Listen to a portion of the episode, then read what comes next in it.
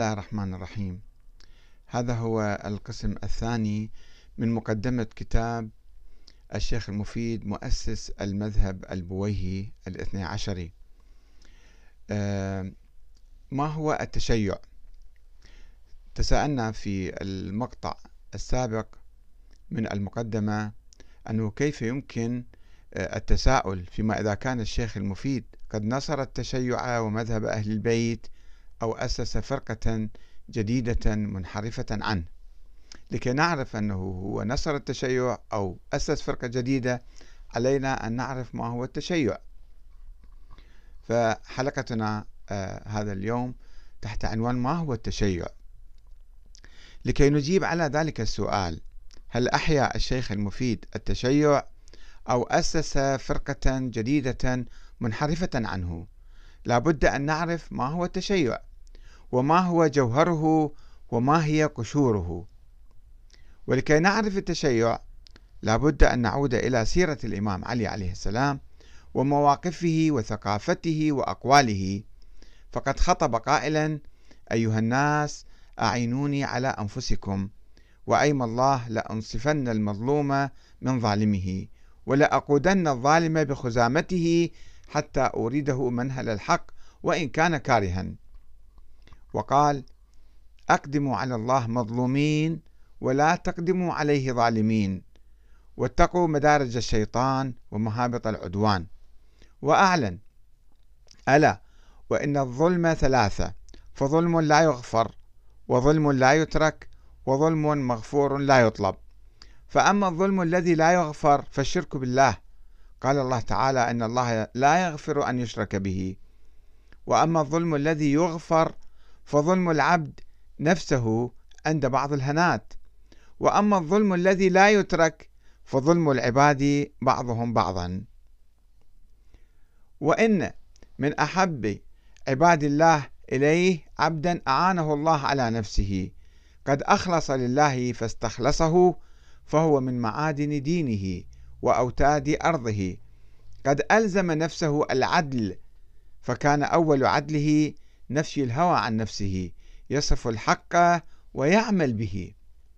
وحذر أصحابه قائلا لا يحضرن أحدكم رجلا يضربه سلطان جائر ظلما وعدوانا ولا مقتولا ولا مظلوما إذا لم ينصره لأن نصرة المؤمن عليه فريضة واجبة. لئن أمهل الله الظالم فلن يفوت أخذه وهو له بالمرصاد. وأوصى الإمام علي عليه السلام واليه على مصر مالك الأشتر قائلا إن أفضل قرة عين الولاة استقامة العدل في البلاد وظهور مودة الرعية وإن الوالي إذا اختلف هواه منعه ذلك كثيرا من العدل فليكن أمر الناس عندك في الحق سواء فإنه ليس في الجور عوض من العدل. وكتب إلى ابنه الحسن يوصيه يا بني اجعل من نفسك ميزانا فيما بينك وبين غيرك فأحبب لغيرك ما تحب لنفسك واكره لها ما ت... واكره له ما تكره لها ولا تظلم كما لا تحب أن تظلم. وأوصى الحسن والحسين قائلا كونا للظالم خصما وللمظلوم عونا. وهذا ما يؤكد سر التفاف الجماهير حول الإمام علي عبر التاريخ بسبب سياسة العدل التي كان يدعو لها ويطبقها بين المسلمين حتى أصبح رمزا للعدل ضد الظلم.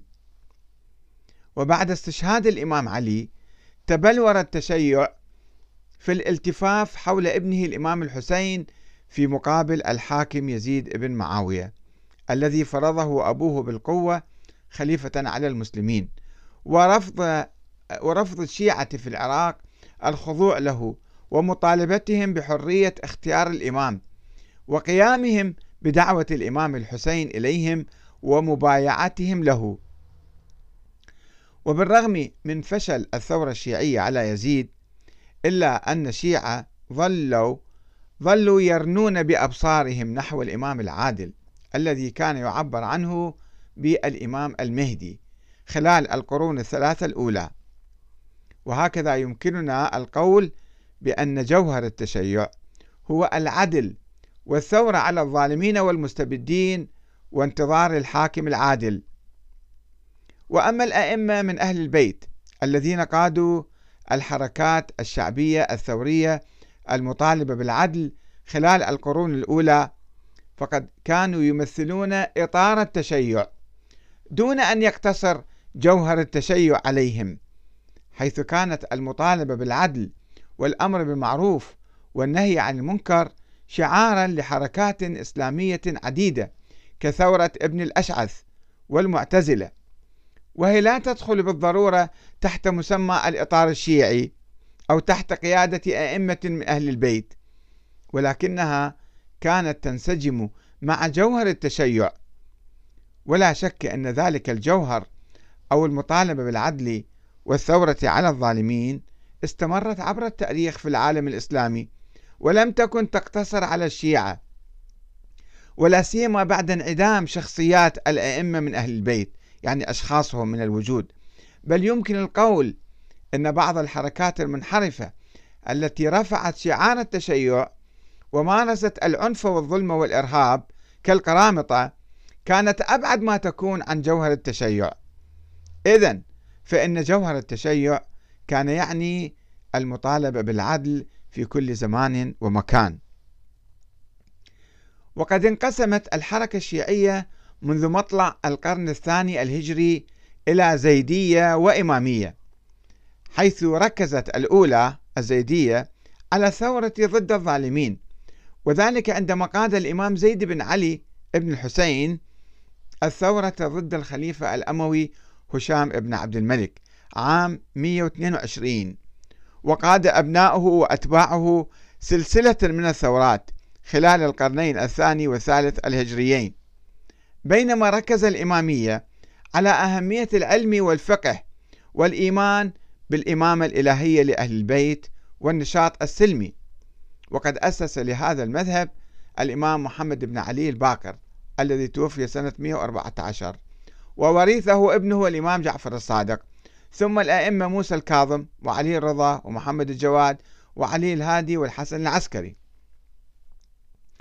وقد تخلى الإمامية عن منهج المعارضة العسكرية أو الثورة على الظالمين والأمر بالمعروف والنهي عن المنكر. فقد رفضوا تأييد ثورة الإمام زيد بن علي ضد الأمويين.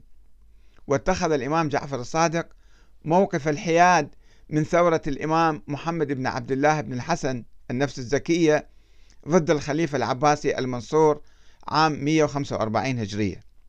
وكذلك رفض الإمام موسى الكاظم تأييد صاحب فخ الحسين بن علي بن الحسن الذي ثار في المدينة في أيام الخليفة موسى الهادي سنة 169 واعتذر منه وكان يأمر شيعته بطاعة السلاطين على كل حال فإن كانوا عدولا فليسألوا الله إبقاءهم وإن كانوا جائرين فليسألوا الله صلاحهم. كما يقول آه، الشيخ الصدوق في كمال الدين صفحة 361 وكتاب الأمالي صفحة 338 ورفض الإمام موسى الكاظم كذلك تأييد حركة الإمام يحيى بن عبد الله بن الحسن الذي رفع راية الثورة على الخليفة العباسي هارون الرشيد. فكتب إليه يستنكر عليه خذلانه له. يعني آه، الإمام يحيى كتب لموسى بن جعفر يستنكر عليه خذلانه له ويقول له أما بعد خبرني من ورد علي من أعوان الله على دينه ونشر طاعته بما كان من تحننك مع خذلانك وقد شاورت في الدعوة لرضا من آل محمد وقد احتجبتها واحتجبها أبوك من قبلك وقديما ادعيتم ما ليس لكم وبسطتم آمالكم إلى ما, ما لم يعطكم الله فاستهويتم وأضللتم وأنا محذرك مما حذرك الله من نفسه. فكتب إليه موسى بن جعفر الكاظم محذرا وداعيا له إلى الاستسلام للخليفة العباسي وطلب الأمان منه. قائلا هذا مقطع من رسالته. وأنا متقدم إليك أحذرك معصية الخليفة وأحثك على بره وطاعته وأن تطلب لنفسك أمانا قبل أن تأخذك الأظفار ويلزمك الخناق من كل مكان تتروح إلى النفس من كل مكان ولا تجده حتى يمن الله عليك بمنه وفضله. ورقة الخليفة أبقاه الله فيؤمنك ويرحمك ويحفظ فيك أرحام رسول الله. صلى الله عليه وآله وسلم والسلام على من اتبع الهدى. وعندما قام محمد بن إبراهيم بن إسماعيل بن طباطبا بثورة ضد المأمون في الكوفة سنة 199 هجرية وبعث بولاته إلى البصرة والأهواز وفارس والحجاز واليمن وكاد يقضي على دولة بني العباس. اتخذ الإمام علي بن موسى الرضا موقفا محايدا منها وسرعان ما استدعاه الخليفة المأمون إلى خراسان وأعلن له عن استعداده للتنازل عن الخلافة له في محاولة لتهدئة الثورة الشيعية العارمة ضده. فرفض الرضا القبول بذلك ولكنه اتفق مع المأمون أخيرا على أن يتولى ولاية العهد له. كدلالة على اعترافه بشرعية المأمون والخلافة العباسية. وألقى الرضا يوم البيعة خطبة قال فيها إن أمير المؤمنين عضده الله بالسداد ووفقه للرشاد. عرف حق من حقنا ما جهله غيره. فوصل أرحاما قطعت وآمن نفوسا فزعت. بل أحياها وقد تلفت وأغناها إذ افتقرت. مبتغيا رضا رب العالمين لا يريد, لا يريد جزاء إلا من عنده وإنه جعل إلي عهده والإمرة الكبرى إن بقيت بعده فمن حل عقدة أمر الله تعالى بشدها وقسم عروة أحب إيه إيثاقها فقد باع حريمه وأحل محرمه. إذ كان ذلك زاريا على الإمام منتهكا حرمة الإسلام. بذلك جرى السلف. فرصة تنتهز وبائقة تبتدر. وما أدري ما يفعل بي ولا بكم إن الحكم إلا لله يقضي الحق وهو خير الفاصلين. ومنذ ذلك الحين أصبح التحالف بين البيتين الهاشميين العباسي والرضوي سمة المرحلة التالية لبضعة عقود حيث استمر الخلفاء العباسيون بعد المأمون كالمعتصم والواثق والمتوكل والمستعين والمعتمد. في احتضان أبناء الرضا محمد الجواد وابنه علي الهادي وابنه الحسن العسكري. ولم يهتز ذلك التحالف بخروج محمد بن القاسم ابن علي ابن عمر ابن علي ابن الحسين في الطالقان ضد الخليفة المعتصم سنة 219 ولا بخروج يحيى بن عمر بن الحسين بن زيد بن علي في الكوفة ضد المستعين الخليفة المستعين العباسي سنة 248 وشهدت العقود الأخيرة من القرن الثالث الهجري ولا سيما بعد انقراض الخط الرضوي بوفاة الحسن العسكري دون خلف.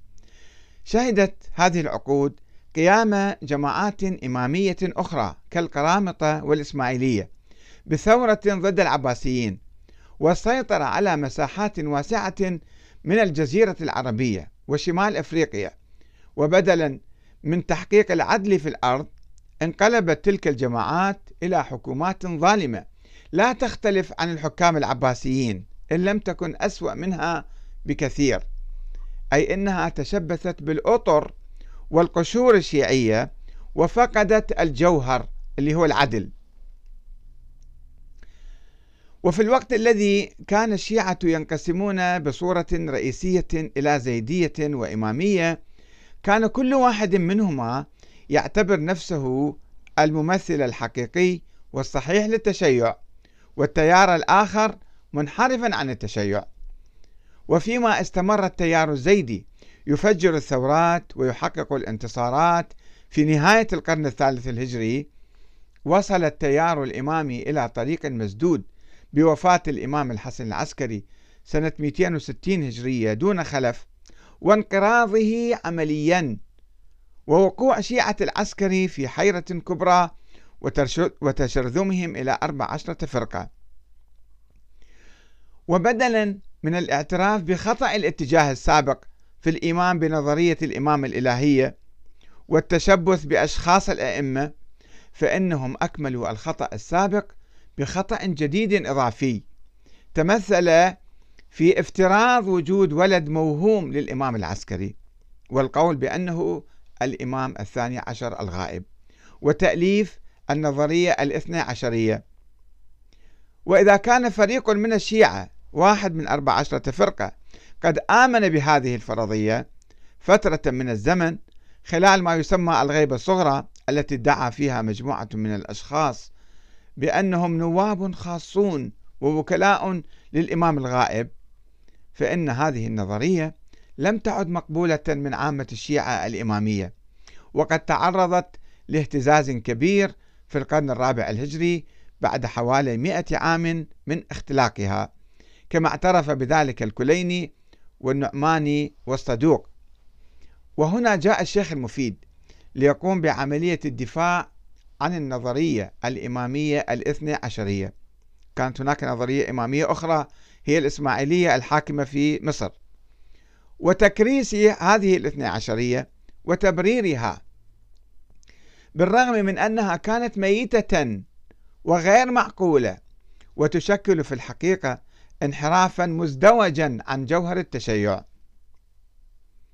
وقام الشيخ المفيد بالتنظير للمذهب الإمامي الاثني عشري. ومهاجمة المذاهب الأخرى ولا سيما المذهب السني ونظرية الشورى. وكان يركز على رموز أهل السنة من الصحابة كأبي بكر وعمر وعثمان وعائشة وطلحة والزبير ومعاوية وتكفيرهم وتضليلهم. ولكنه تحاشى الحديث بصورة مباشرة ضد الخلافة العباسية أو الخليفة المعاصر في زمنه. كما تحاشى الحديث عن الوضع الدستوري القانوني للدولة البويهية التي استولت على الخلافة العباسية بالقوة في زمانه أو الحديث عن العلاقة بينهما بين البوهيين والعباسيين يعني فيما يسمى ولاية التفويض. لم يبدي رأيه في هذا الموضوع.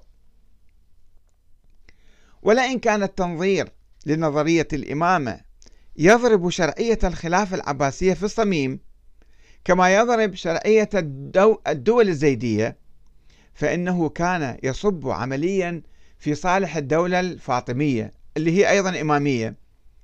ولذا كان لابد من التنظير للاثني عشرية من أجل ضرب شرعية الدولة الفاطمية إضافة إلى التشكيك بصحة انتماء الخلفاء الفاطميين إلى النسب العلوي. ومن هنا لم يمانع الشيخ المفيد من التوقيع على بيان الخليفة العباسي القادر بالله الذي كفر الفاطميين وشكك بنسبهم العلوي. كما يقول آه، ابن الأثير في الكامل في التاريخ وابن كثير ويوسف ابن تغري بردي في النجوم الزاهرة وابن الجوزي في كتاب المنتظم في تاريخ الملوك والأمم. ولكن العمل الفكري الذي قام به المفيد في التنظير للإمامة والاثنى عشرية لم يكن يصب في صالح الدولة البويهية بصورة مباشرة وإنما كان يترك فراغا كبيرا في موضوع الشرعية السياسية يتيح لهذه الدولة البويهية استغلاله لصالحها. والسلام عليكم ورحمة الله. نكتفي بهذا المقطع آه، الثاني من المقدمة وسوف نتحدث عن المقطع الأخير من المقدمة في الحلقة القادمة إن شاء الله تحت عنوان البوهيون أئمة من لا إمام لهم. والسلام عليكم ورحمة الله وبركاته.